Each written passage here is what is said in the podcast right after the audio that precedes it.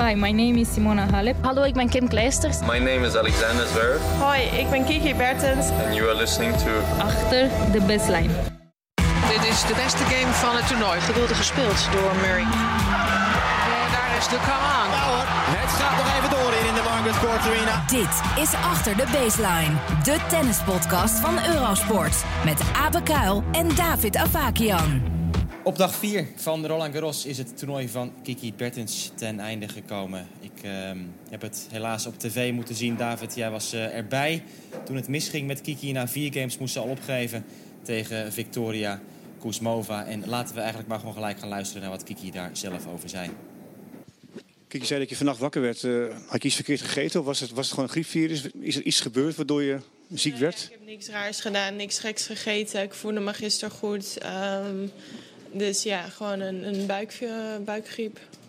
Toen je vandaag uh, vanochtend ging trainen, voelde je het al of niet? Uh, toen je ja. ging trainen? Ja, we hebben tien minuten opgewarmd en misschien een kwartier. En we wilden alle energie sparen. En het was natuurlijk nog vroeg, dus je weet nou misschien het geluk dat ik eind van de dag speel, dat ik me misschien iets beter voel, dat ik me gedurende de dag iets beter ga voelen. Alleen, uh, ja, dat is gewoon niet het verhaal geweest. Toen je de baan opging, had je het gevoel, ik kan nog iets of had je toen ook wel die twijfels? Uh... Nou ja, je probeert het altijd. Natuurlijk, uh, ik probeerde alle energie gelijk vanaf het begin te, erin te stoppen, want dat moest wel.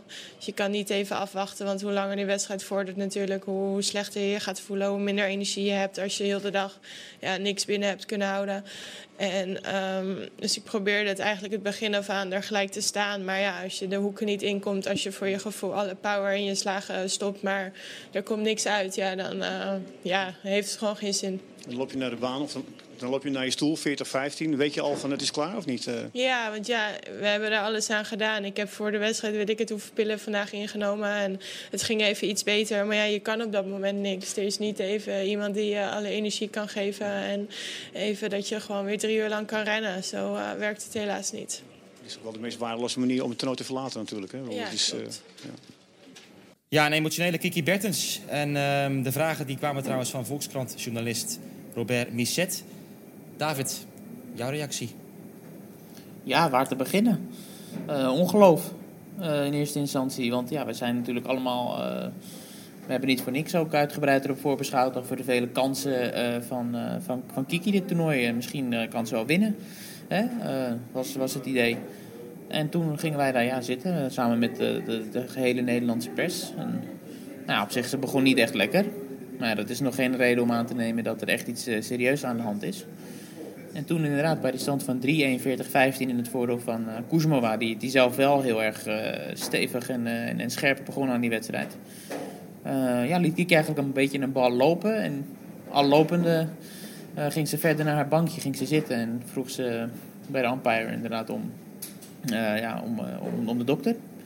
Die kwam even later op de baan en toen is dat gesprek plaatsgevonden. Wat, wat ik vanaf het stadion uh, eigenlijk helemaal niet kon meekrijgen. Haar hele gezichtsuitdrukking, dat soort dingen. Dat zie je natuurlijk niet als je in het stadion zit. Dus dat zal jij beter gezien hebben. En even later, uh, ja, I'm shaking, hè, zei ze. En uh, ja, vermo vermoeidheid, uitputting, geen kracht. En toen Ja, no, no, no, power en zo had ze het over. Inderdaad, ja. geen kracht in het lichaam. Dokter kwam op de baan, fysio kwam op de baan. En er werden nog wat suggesties gedaan, wat ook allemaal niet heel goed hoorbaar was. Maar Kiki zei eigenlijk van ja, maar uh, alles wat jullie zeggen, dat gaat mij geen extra energie geven. Dus toen heeft ze ook geen medical time-out genomen of zo. Ze stond uh, op een gegeven moment op en, en uh, gaf een hand aan de umpire, aan haar tegenstander. En het was einde oefening. Het was ineens afgelopen. En dan zit je te kijken en het is ineens van... Hé, Roland Garros is klaar voor Kiki Bertens. gewoon in één keer, poef, de droom spat uiteen. En wat jij natuurlijk ook zegt, uh, wat ze zelf ook uh, natuurlijk in haar hoofd had hier, wat Raymond Sluiter in zijn hoofd had. Dit moet de bekroning worden van wat een fantastisch gravelseizoen is geweest. Want dat is natuurlijk geweest met topprestaties in de drie meest aansprekende graveltoernooien. Halve finale Stuttgart, winst in Madrid, halve finale Rome.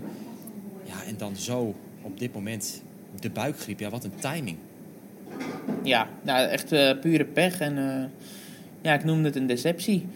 Ook in gesprek met uh, Raymond Sluiter uh, achteraf. Uh, Kiki die gaf wel die persconferentie, maar ik kon haar niet meer één op één spreken, omdat ze echt niet meer. ja, ze kon niet meer. Ze, die, die, persconferentie moest ook snel afgebroken worden, omdat ze ja, zich echt gewoon niet goed voelde. Um, maar ja, goed, Raymond Sluiter kreeg ik dus wel nog te spreken en dit is wat hij ervan zei. Ik kreeg een berichtje om kwart voor negen zouden we negen uur ontbijten. Uh, dat ze vanaf vier uur uh, wakker was en uh, eigenlijk meer op het toilet had gezeten dan dat ze in bed heeft gelegen. dus dat ze niet ging ontbijten en dat ze nog wat uurtjes probeerde te slapen. Nou ja, dat is, dat is ook niet echt gegaan, omdat ja, ze, ze bleef maar naar het toilet moeten. Toen hebben we om één uur hebben we wel geprobeerd om in te spelen. Nou ja, dat was uiteindelijk 10 minuten. En het eerste wat ze deed op de baan was, uh, was, was het deksel van de vuilnisbak uh, open doen. Uh, zodat ze daar snel naartoe kon, moest, het, moest het nodig zijn. Ja, dus dan weet je dat het een lastig, een lastig verhaal gaat worden. Dan hoop je nog op, op hele lange wedstrijden. En ja, het, het zou vandaag aan het eind van de dag ook een beetje gaan regenen. Dus daar hoopte ik ook nog een beetje op. Uh, Kuzmova kan nog wat last van spanning hebben. Dus ja, ondanks dat je weet dat ze waarschijnlijk niet kan spelen... Ja, probeer je met z'n allen uh, zij uh, redenen te vinden om die baan op te stappen. En, en ik probeer dat ook een beetje te pushen. Omdat ja, je weet het pas op het moment dat je speelt. Nou ja, dat heeft ze gedaan en, en we weten het nu. Dat moment van de knoop doorhakken, kan je dat beschrijven? Is dat een lang proces? Is dat iets van wat heel snel gaat? Hoe werkt dat precies? Nou ja, zeker als natuurlijk iemand last heeft van, van, van, van, van buikgriep, dan kan je die beslissing pas nemen op het moment eigenlijk dat je 20 minuten voordat ze de baan op gaat, half uurtje voordat ze de baan op gaat. Dan vraag je van oké, hoe sta je erop? Hoe denk je er zelf over? Uh, wat als? Weet je, ja, nou ja, dan geeft ze aan van, nou ja, ja, ik vind het toch wel heel lastig, want ja, nu, als ik niet de baan op ga, dan weet ik nooit wat er eigenlijk zou, zou gebeuren. En je geeft jezelf dus ook echt geen kans meer op wat, wat er dan ook kan gebeuren. Nou ja, daar was ik het volmondig mee eens. Dus dan ja, probeer ik haar het laatste half uur alleen maar uh, daarin ja, toch, een beetje, toch een beetje te pushen. Nou ja, heeft ze het, uh, heeft ze het geprobeerd en, uh, en ja, hebben we gezien dat het te weinig was. Ja, het is eigenlijk een kwestie van pech, want een dag voor de wedstrijd was er niks met haar aan de hand. En het had ook de dag na de wedstrijd weer oké kunnen zijn. Is, ja, is, is pech dan het woord? Ja, denk ik wel. Ik denk wel dat, weet je wel, over het algemeen, uh, als, je, als, je, als je wat vermoeid bent, ben je toch altijd wat vatbaarder. En ze heeft natuurlijk veel gespeeld, weet je wel. Natuurlijk heeft ze wel een week gehad tussen, tussen Rome en, uh, en, en hier. Alleen Madrid en Rome achter elkaar heeft het toch flink ingehakt. Alleen, ja, dat is uiteindelijk wel wat je moet willen. Als je, als je echt de wereldtop van de wereldtop bent, weet je wel, dan moet je die twee toernooien goed kunnen spelen. En dan in Parijs ook nog mega fit zijn. En natuurlijk is dit, ja, het is waarschijnlijk 80% fit. Alleen ja, zullen we misschien in de toekomst ook eens moeten kijken naar, uh, oké, misschien dan een van de twee een keer niet spelen om nog meer tijd voor Parijs te hebben of weet ik veel wat. Dat is, alleen dat is meer op basis van wat ik de laatste dagen gezien heb. Gewoon net een klein tikkeltje meer vermoeidheid dan op basis van een buikgriep. Want ja, die kan natuurlijk altijd uh, een keertje langskomen. Enerzijds is het natuurlijk jammer, want dit wordt toch gezien als het Grand Slam waar Kiki misschien de meeste kans heeft. Maar is anderzijds ook juist beter te verteren omdat het overmacht is. Ja, het is voor mij in die zin lastig te verteren omdat je niet, je, kan er niks mee. Weet je wel, als ze hier gespeeld had en ze had van een goede Kuzmova verloren... of ze had nog drie rondes gewonnen en dan verloren... of ze had het toernooi gewonnen, dan, dan kan je er iets mee. Ook als het een slechte wedstrijd was geweest, dan kan je er iets mee. Dan kan je ermee aan de slag. Dan heb je gezien hoe ze met de situatie heeft kunnen dealen. En dan, ja, dan kan ik daarmee aan de slag. Ja, dit kan nou ja, letterlijk en figuurlijk echt uh, de vuilnisbak uh, in. Tot slot, het gravelseizoen 2019. Hoe beschrijf je die? Ja, weet je wel, als je ieder jaar heeft ze veel punten te verdedigen bij het gravelseizoen. Dus ieder jaar staat er veel druk op. Volgens mij heeft ze de afgelopen drie jaar heb ze iets van 1100 punten geloof ik gemiddeld. 1200 per gravelseizoen gehaald. Ja, nu zit ze op 16 of 1700. Ja, dan heeft ze het gewoon waanzinnig goed gedaan. En dat zijn natuurlijk ook wel dingen die ik tegen mezelf blijf herhalen uh, op dit moment. Omdat ja, ik ben natuurlijk ook, ik ben er ook hartstikke ziek van. Alleen ja, uh, het is wel zaak om, om zo snel mogelijk te schakelen. Ja, Raymond, zijn laatste woorden. Kwestie van snel schakelen. Het is natuurlijk dan ook weer de tennissport. In zo'n moment is het een voordeel dat je snel moet doorschakelen. We weten nog toen Kiki Bertens Madrid won, toen hebben we erover gesproken ook... Dat het jammer is dat je daar, als je zo'n prachtige prestatie levert, daar niet van kunt genieten. Want het is gelijk weer vooruitkijken naar het volgende toernooi. Goed, voor Kiki valt er natuurlijk nu wel een gat van anderhalve week ongeveer. Maar dan kan ze naar Nederland komen, dan gaat ze in Rosmalen spelen. En uh, ja, het, het, blijft nog heel raar om gewoon dit gevoel te hebben van... het is afgelopen hier voor Kiki Bertens op Roland Garros. Ik weet niet hoe dat met jou zit, uh, David. En wat, wat de sfeer daar ook is bij, bij het Nederlandse pers, uh, bij het Nederlandse, alle journalisten daar. Nou ja, iedereen die was uh, verbijsterd. En, en enige tijd ja, probeerden we het zelf te verzinnen wat het zou kunnen zijn. Hè? Want ja, op die banen werd niet helemaal duidelijk of het een buikgriep is of wat dan ook. Uh, maar ja, goed, al snel werd dat uiteindelijk, kwam dat naar voren. ja, en, goed, veel, veel Nederlandse pers vertrekt ook, hè? Meteen verder, de dag daarna. Dus het zal aanzienlijk rustiger zijn de komende dagen. Ja, jij mag wel blijven, hè, voor de duidelijkheid. Ja, ja ik blijf nog. er is natuurlijk nog heel veel anders te gebeuren en dat is allemaal op Eurosport ook te zien. Dus ik blijf zeker nog aan. Ja, ja, wat ik hoop is dat, um, dat mensen nu niet het gevoel hebben van... Ja, weet je, dat het dan weer op een Grand Slam niet lukt voor Kiki of wat dan ook. Uh, want dat zou natuurlijk gewoon heel sneu zijn. Ik wil nog één keer zeggen, het gravelseizoen is fantastisch geweest. Tennis draait niet alleen op de Grand Slam toernooien. En um, ja, Kiki, uh, Kiki is gewoon een wereldtopper tegenwoordig. En ik denk dat we natuurlijk nog genoeg kansen krijgen om ook op de Grand Slams van Kiki wel weer te gaan genieten. Als we dit uh, de laatste tijd hebben gezien. Ja, zeker. En ja, je moet gewoon dit moment ook aangrijpen om, om, om dan maar ja, die extra tijd die je hebt ja, op te laden voor de tweede helft van het seizoen. Want er is nog uh, ja, van alles natuurlijk er te gebeuren. Nog twee Grand Slams te gaan met Wimbledon en de US Open. En ze heeft vorig jaar laten zien dat ze op alle, gronden, alle ondergronden uitstekend uit de voeten kan. Dus ja, nog heel veel moois voor de boeg. Het enige nadeel is natuurlijk wel dat dit misschien wel de grootste kans ooit zal zijn geweest voor Kiki Bertens om een Grand Slam te winnen. Dat, dat weet je nog niet, maar ja, de nummer 1 van de wereld, Naomi Osaka, daar zijn wat twijfels over haar gesteldheid. Uh, Kvitova is weggevallen. Serena Williams is natuurlijk ook maar afwachten of die het toernooi überhaupt kan uitspelen. En zo ja, hoe dat dan zal gaan. Er zijn er meer concurrenten die niet helemaal in topvorm zijn. Dus, dus alles lag in principe wel redelijk in de lijn voor Kiki om hier echt te kunnen pieken. Of denk jij er anders over, uh, David? Nou ja, inderdaad, je noemt een aantal namen die zijn weggevallen of die, uh, die wankelen. Maar ik zie toch ook een aantal namen die, die weer verrassend sterk voor de dag komen. Zeg maar Gurutsa bijvoorbeeld, die, die staat de eerste twee wedstrijden weer goed te spelen. Pliskova, die, die, ja, die, die slaat de een van de andere speelster van de baan en die heeft Rome ook gewonnen. Dus die heeft ook ja, de smaak te pakken. Stevens, dus ja, zeker. Natuurlijk voor Kiki een mooie kans geweest dit. Maar om nu te zeggen dat de weg open lag, gaat te ver. Nee, dat is weer een ander extreem inderdaad. Maar goed, we gaan het zien. Kiki Bertens over een paar weken dan natuurlijk alweer het volgende Grand Slam ook. Als zij op Wimbledon gaat spelen. Daar heeft ze een kwartfinale te verdedigen. Um, andere vrouwenuitslagen. Nou ja, om te beginnen maar met wat speelsters die ook weer zijn weggevallen dan. Want Kiki was niet de enige vandaag. Uh, Katerina Koslova, de tegenstander van Elina Svitolina, die gaf een walkover. Zij is ook ziek. Bianca Andreescu, ja, dat is toch wel een teleurstelling. Want zij was dit jaar zo leuk om naar te kijken in het voorjaar. Kampioene van Indian Wells onder andere. Daarna raakte ze geblesseerd aan haar schouder. Uh, Miami speelde ze nog wel, daar moest ze opgeven. Sindsdien niet meer gespeeld. Hier wel aan de start verschenen. Ze won haar partij, maar heeft zich ook weer afgemeld met die schouderblessure. Dus dat is toch wel zorgwekkend dat ze na al die tijd daar nog steeds last van heeft.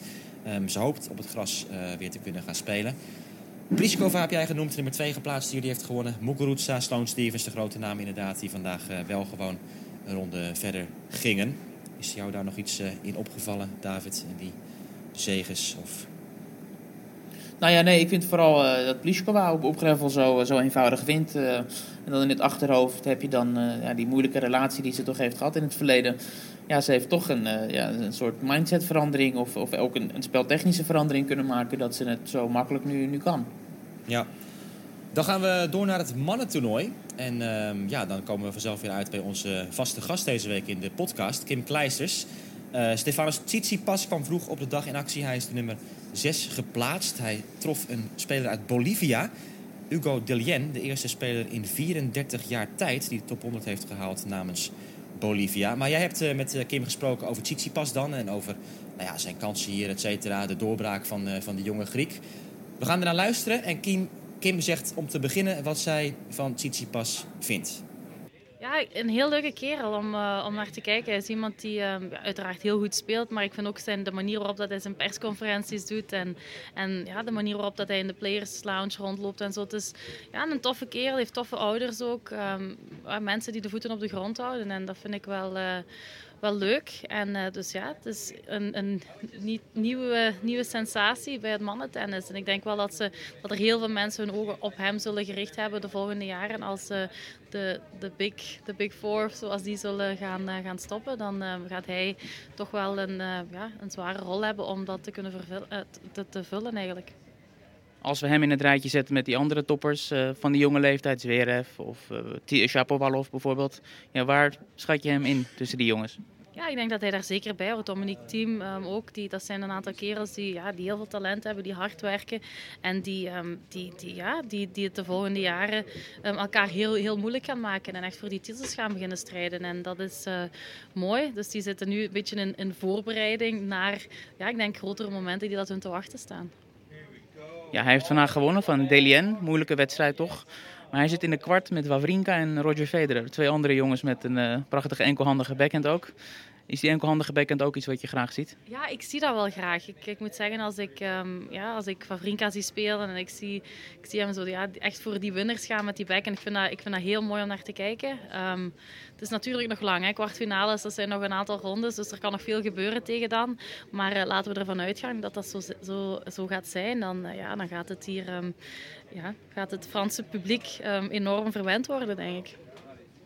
Ja, wat zegt het over Tsitsipas dat hij op deze jonge leeftijd al heeft gewonnen van Nadal op gravel, van Djokovic op hardcourt en van Roger Federer op hardcourt?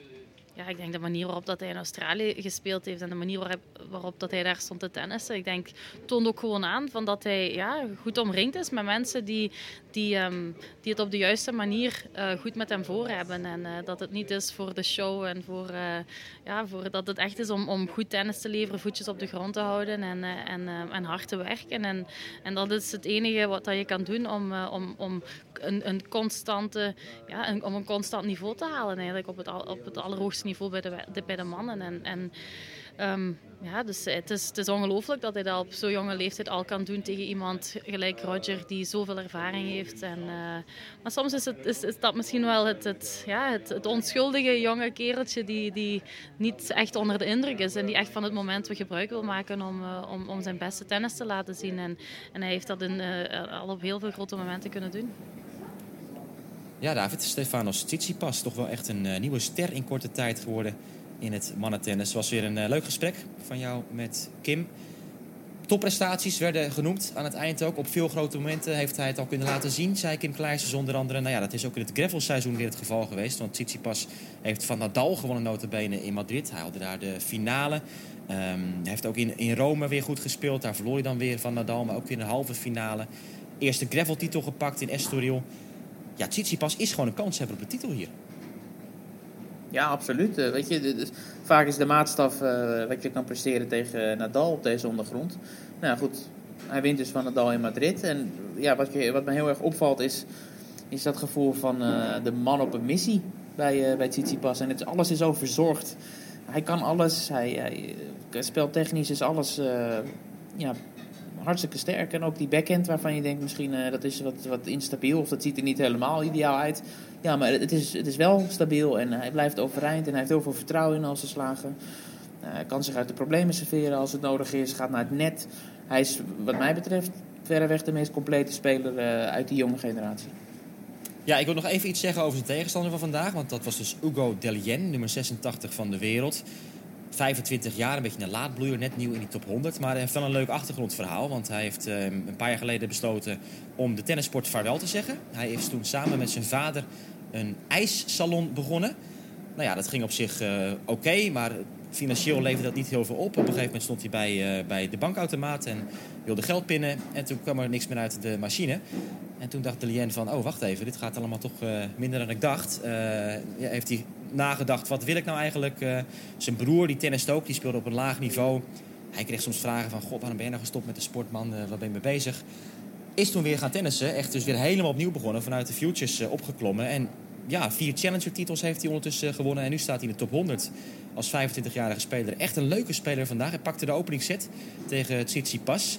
Ging toen door zijn enkel heen in de slotfase van de eerste set. En dat was denk ik wel een beetje het beginpunt ook van de ommekeer van uh, Tsitsipas. Maar dat is wel een leuke speler ook om ook te volgen. Zeker op gravel, al is het gravelseizoen nu wel afgelopen, David, voor uh, Hugo Delien.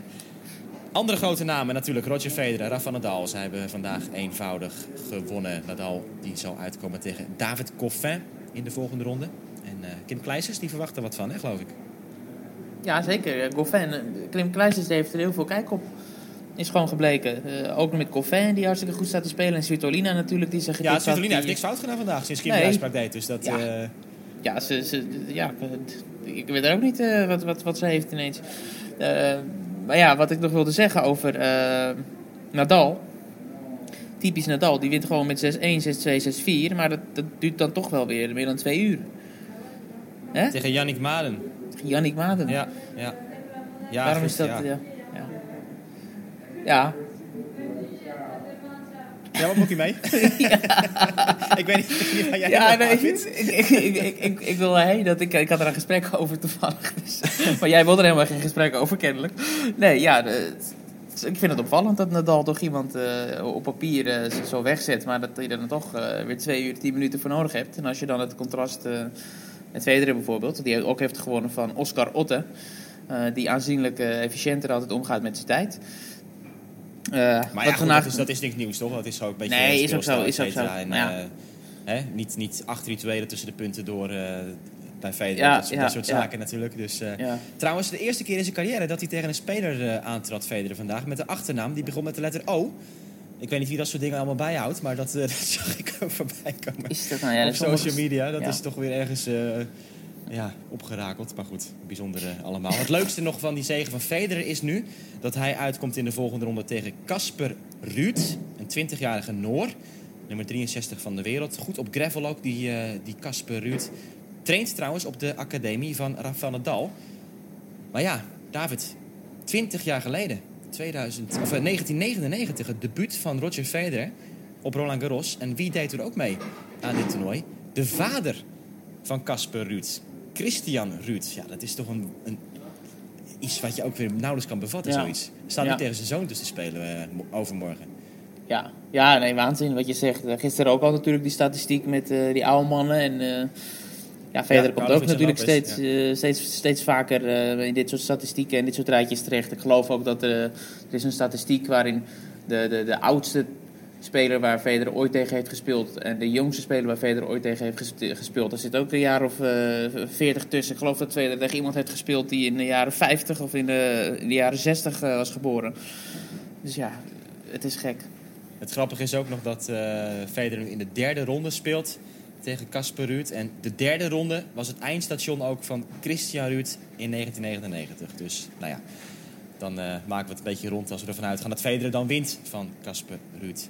Andere uitslagen in het mannentoernooi. Leuk eh, partij natuurlijk op het centercourt vandaag. Was Kenny Shikori tegen Joe Wilfried Tsonga. Dat werd een viersetter. Tsonga had echt wel meer kansen, maar liet het soms toch een beetje liggen in de eindfases van sets.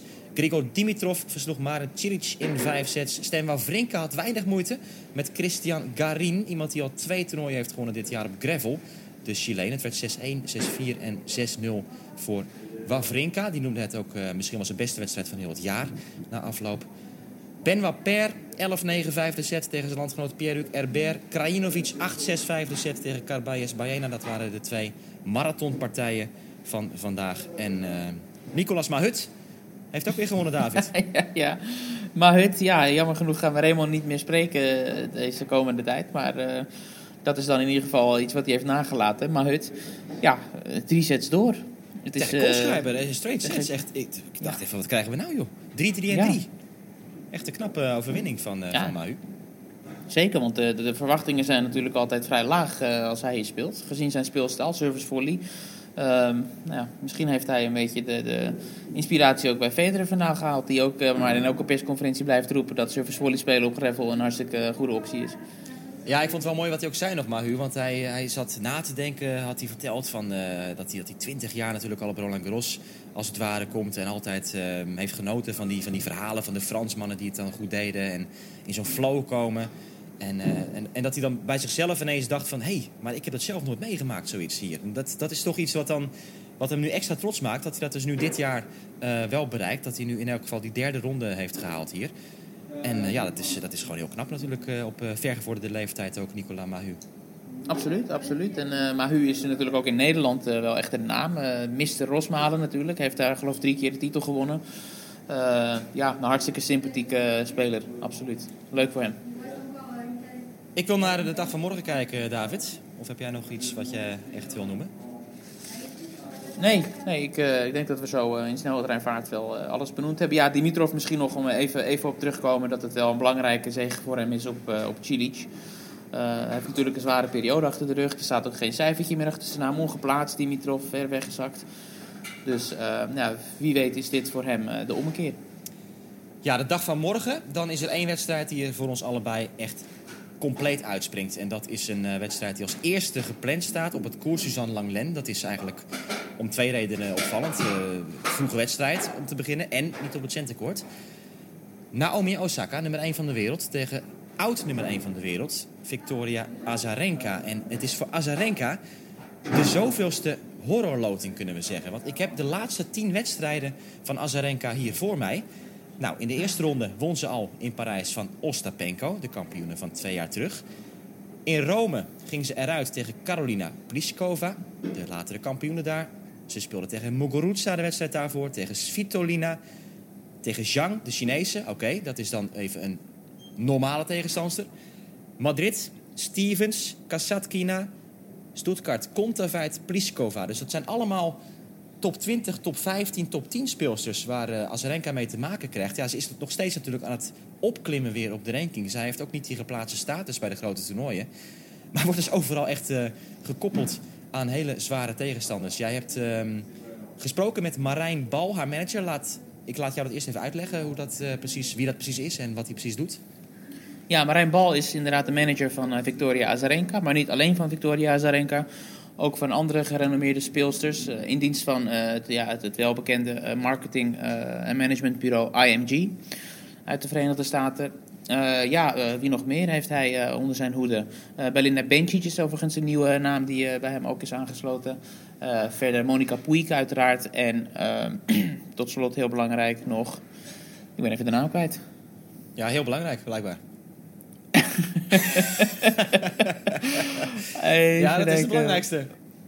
Petra Kvitova, uiteraard. Ja. Nee, die, die, had je al genoemd, toch? Nee, heb ik niet genoemd. Oh, nog niet? Oh, Azarenka. Ik begon met oh, Azarenka. Okay. Uh, ja, Petra Kvitova, daar heb ik het ook met hem over gehad. Uh, over, uh, over, over haar terugtrekking en hoe vervelend het allemaal was. Maar ja, het gaat nu om uh, Azarenka tegen Osaka. En ja, ik, ik, ik, vroeg hem om, om zijn mening over, over beide speelsters. Dus laten we maar, uh, maar luisteren wat hij te zeggen heeft. Ja, even, even wachten, want um, inderdaad, is natuurlijk een topaffiche. ik wil nog even zeggen dat Marijn Bal ook een collega is van Olivier van Lindok. Dat is ook een grote manager daar bij IMG. Het is toch wel leuk dat de twee Nederlanders dus echt daar heel hoog in die, die pickorde zitten.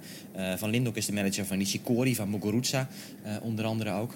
Maar inderdaad, we gaan luisteren naar jouw interview met Marijn Bal. En hij begint over dat verhaal van die moeilijke lotingen van Azarenka. En gaat u allemaal rustig zitten ervoor. Het is een wat lange interview. Marijn Bal over Azarenka, de moeilijke lotingen... en ook over het affiche van morgen tegen Osaka. Het is inderdaad, uh, sinds ze de afgelopen 18 maanden terug is gekomen... is het echt bizar om te zien hoe uh, zwaar haar lotingen zijn in elk toernooi. Ik geloof dat ze dit jaar de enige wedstrijd die ze verloren heeft... zijn van top 10 speelsters geweest. En volgens mij van Siegemund in Australië. En geen top 10 speler, maar ja, ze heeft bizar zware lotingen. En dat is natuurlijk heel moeilijk om dan, als je je comeback een beetje be bezig bent, om maar weer terug naar die top 10 te gaan. Maar goed, ze geeft nooit op. Ze is een van de hardste fighters die, die waarschijnlijk hier rondlopen. Dus ja, we zullen zien. morgen wordt natuurlijk een mooi affiche weer. Ja, we hebben de naam nog niet genoemd. Ze speelt tegen Naomi Osaka, de nummer 1 van de wereld. Uh, twee keer eerder tegen gespeeld. Eén keer in 2016. Ja, toen was Naomi Osaka nog niet de Naomi Osaka van nu. Eén keer vorig jaar. Dat ging uh, ja, flink in de, kant, uh, in de richting van Osaka. wat denk jij dat we kunnen verwachten van die wedstrijd? Goh, um, nou, ik denk dat je een enorme battle kan verwachten. Want ze zijn allebei enorme vechters. Um, het was natuurlijk, uh, Naomi was gisteren twee punten verwijderd van uitschakeling. Twee keer of drie keer in die game. Uh, ja, het is moeilijk te zeggen. Morgen is een hele nieuwe wedstrijd. En beide meiden die, die laden zich natuurlijk heel erg op voor dit soort grote partijen. Dit zou eigenlijk gewoon een halve finale moeten zijn. Maar goed, het gebeurt in de tweede ronde. En uh, zal, uh, zal een goede clash zijn. Ik weet, de Vika die leeft hiervoor. Die, dit is waarom ze het doet. Uh, jammer dat het zo vroeg in het toernooi komt. Maar goed, we zien wel. En uh, ja, is, hier komt ze voor het bed uit, om maar zo te zeggen. Dus ja, als je aan Vika denkt, dan denk je aan doorzettingsvermogen. Ik noemde het al, ze is nummer 1 geweest. Ze heeft eigenlijk alles al gedaan wat je zou willen doen als, als tennisser. Ze is nu 43 van de wereld, maar ja, die probeert natuurlijk weer terug te komen aan die top. Ja, haar karakter, als je dat kan vatten in een paar woorden. Feisty. Um, ja, zeer intens. on en off the court met alles wat ze doet. Gaat 100% voor, voor alles. Verliezen is geen optie. Uh, een nee-antwoord is ook geen optie. Dus daar, daar, heb ik vaak mee te doen. Maar goed, uh, ja, aan het eind van de dag, zo, uh, daar kijk je naar. En het is geweldig om te zien hoe iemand zo intens voor de sport leeft. En er echt absoluut alles voor over heeft. En uh, ja, verlies is gewoon geen optie voor haar. Helaas in tennis weet je dat er altijd één gaat verliezen. En ook al wil je niet verliezen, doe je er alles aan. Soms is iemand gewoon beter of maakt het laatste punt en jij niet. Dus ja, die attitude is natuurlijk geweldig om te zien. En zeker de afgelopen jaren in heb je toch wel veel gezien. Veel meiden die dan in één keer omhoog komen en direct weer wegvallen. En uh, ze is toch wel een constante factor geweest. Qua ranking nu misschien op dit moment niet. Maar wel uh, een topspeelster waar iedereen gewoon uh, heel erg graag naar kijkt. Want je weet gewoon altijd dat je 100% inzet krijgt. En nog altijd pas 29 jaar, moeten we niet vergeten. Ja. En ze is natuurlijk op pad met haar zoontje, Leo. Ja. Moet je als agent nog babysitten af en toe? Of valt nee. het om? Nee, eigenlijk niet. Maar het was wel grappig gisteren. Want hij is uh, gisteren uit LA aangekomen. En hij landde om uh, kwart voor zes hier. En ze had al gezegd van als ik de wedstrijd klaar ben, dan wil ik direct in de auto naar het vliegveld om op te halen. Dus ik, we wisten tijdens de wedstrijd dat ze een beetje op hete kolen zat. Uh, toen was het te kort dag om, nog, om hem echt ook te gaan halen nadat ze van de baan kwam. Zodat pers, uh, hoe noem je dat, obligations. Um, dus uh, hij is gisteravond aangekomen. Ja, dat, dat, dat, dat flirt hij natuurlijk ook helemaal op als uh, het zoontje er weer de komende week is. Dus. Dan terug naar Naomi Osaka, ook onder contract bij uh, IMG. collega-agent van jou, die neemt haar zaken waar. Ja, een ontzettend commercieel kanon natuurlijk. van alle kanten allerlei sponsors ook erop af. En ze is een van de weinige speelsters, volgens mij de enige speelster op dit moment... die op haar Nike-kleding ja, met, met extra badges speelt en met andere merken ook erop geplakt. Uh, nou, dat is uniek. Maar dat zegt iets. Dat is de power van Naomi Osaka, zeggen we op dit moment. Hè? Ja, nee, goed, uh, je hebt gelijk. Uh, is een van uh, mijn collega's, Stuart, managt haar al een aantal jaren en neemt haar zaken waar. En ik, ik zit in een office naast hem, dus ik hoor alles wat er gaande is. En het is mooi om te zien. we zijn een heel hecht team bij IMG, dus iedereen is daar ook echt gewoon goed mee bezig. Maar je ziet het, ze is jong, ze is, uh, komt uit Japan, ze heeft twee Grand Slams gewonnen, ze is no fear, ze is marketable, ze heeft een goede personality. Ja, dat is natuurlijk uh, cash. Dus ja. Ja, je zegt ze is marketable. Kan je dat uitleggen? Wat maakt haar dan anders dan anderen? Is dat die combinatie van dat ze Japanse en ook een soort Amerikaanse kant heeft? Ze, spreekt, uh, ze, spreekt, nou, ze heeft een Amerikaanse kant, Haitiaanse vader uiteraard en een Japanse moeder. Um, maar ja, ze spreekt Engels als een Amerikaanse. Opgegroeid in Florida ook. Dus wat, wat is die, die formule? Ik denk dat nummer één ingrediënt in de formule is dat ze uit Japan komt. Daar zijn ze totaal sportsgek. En ook al is ze eigenlijk niet echt, 100, echt Japans omdat haar moeder Japans is. Maar ze, ze ziet er redelijk Japans uit en ze speelt voor Japan. En Japan is haar land. Dus ja, die, de Japanse mensen die nemen haar heel erg uh, in de armen. En daar ligt natuurlijk heel veel mogelijkheden qua commercieel uh, invloed. Um, ik denk met Nike nu, Nike is gewoon in tennis al twintig jaar gewoon het beste bedrijf die de beste marketingstrategieën uitstippelen voor een superstars. Nou ja, als je een Nike marketing strategy behind je hebt, ja, dan komen die andere merken ook vaak gewoon aanrennen. Want die weten dat Nike altijd wel um, een goed idee heeft, om maar zo te zeggen. Dus uh, ja, en natuurlijk Tokyo 2020 komt er nu aan. Dus dat is ook zeer attractief. Er zijn grote zoals Mastercard nu, dat is een grote Olympische sponsor. Die doen natuurlijk veel um, tijdens de Olympische Spelen. is natuurlijk heel attractief voor hun om uh, met haar partner te zijn. En ja, ze is jong, ze heeft een leuke personality. Uh, mensen lachen om haar. Ze neemt zichzelf niet zo heel serieus. Het is gewoon een leuke meid om, uh, om, om gewoon een goede personality. helpt natuurlijk heel erg om commercieel aantrekkelijk te zijn. Ja, hij zegt uh, allerlei mooie dingen. Marijn Bal, het interview spreekt natuurlijk wel een beetje voor zich. Ook die partij van morgen tussen uh, Osarenka en Osaka. Dit zou eigenlijk een halve finale moeten zijn, zegt hij. Uh, Vika leeft hiervoor, voor dit soort partijen. Nou, dat, die uitspraak deed mij gelijk weer denken aan hoe goed zij ook was tegen Serena Williams dit jaar in Indian Wells. Toen ook echt Azarenka de beste partij speelde, naar mijn mening, sinds haar comeback van het moederschap. En die partij, daar was je zelfs bij, David, toen. Ja, nee, dat was uh, echt te gekke wedstrijd. En volgens mij voor velen ook echt de, de beste, of in ieder geval een van de beste wedstrijden van dit jaar op de vrouwentour. En ja, weet je, ze zijn altijd aan elkaar gewaagd geweest, Serena en uh, Victoria. En ze lieten nog even zien dat het uh, nog altijd mogelijk is. Ja, dat is dus de partij waar we morgen meteen beginnen om 11 uur. Die wedstrijd is live op Eurosport 2 dan te zien. Andere mooie partijen waar jij naar uitkijkt, uh, David, heb jij een, uh, een, lijstje voor je van de Order of Play toevallig? Zeker weten, ja. Ik, uh, op, ja op zich, Suzanne Langlen is natuurlijk een hartstikke mooi programma met de nummer 1 bij zowel de vrouwen als de mannen achterin volgens, want ook Djokovic speelt op die baan. en Simone Halep, titelhoudster, ook later op de dag tegen Magda Linet. Als we dan kijken naar Chatrier, Dominic Thiem, toch een van de kanshebbers, speelt tegen een hele interessante uh, ja, speler, uh, Publiek, Alexander Publiek. Waarvan toch veel verwacht wordt, maar dat is toch vooral een hele grote entertainer. Hè?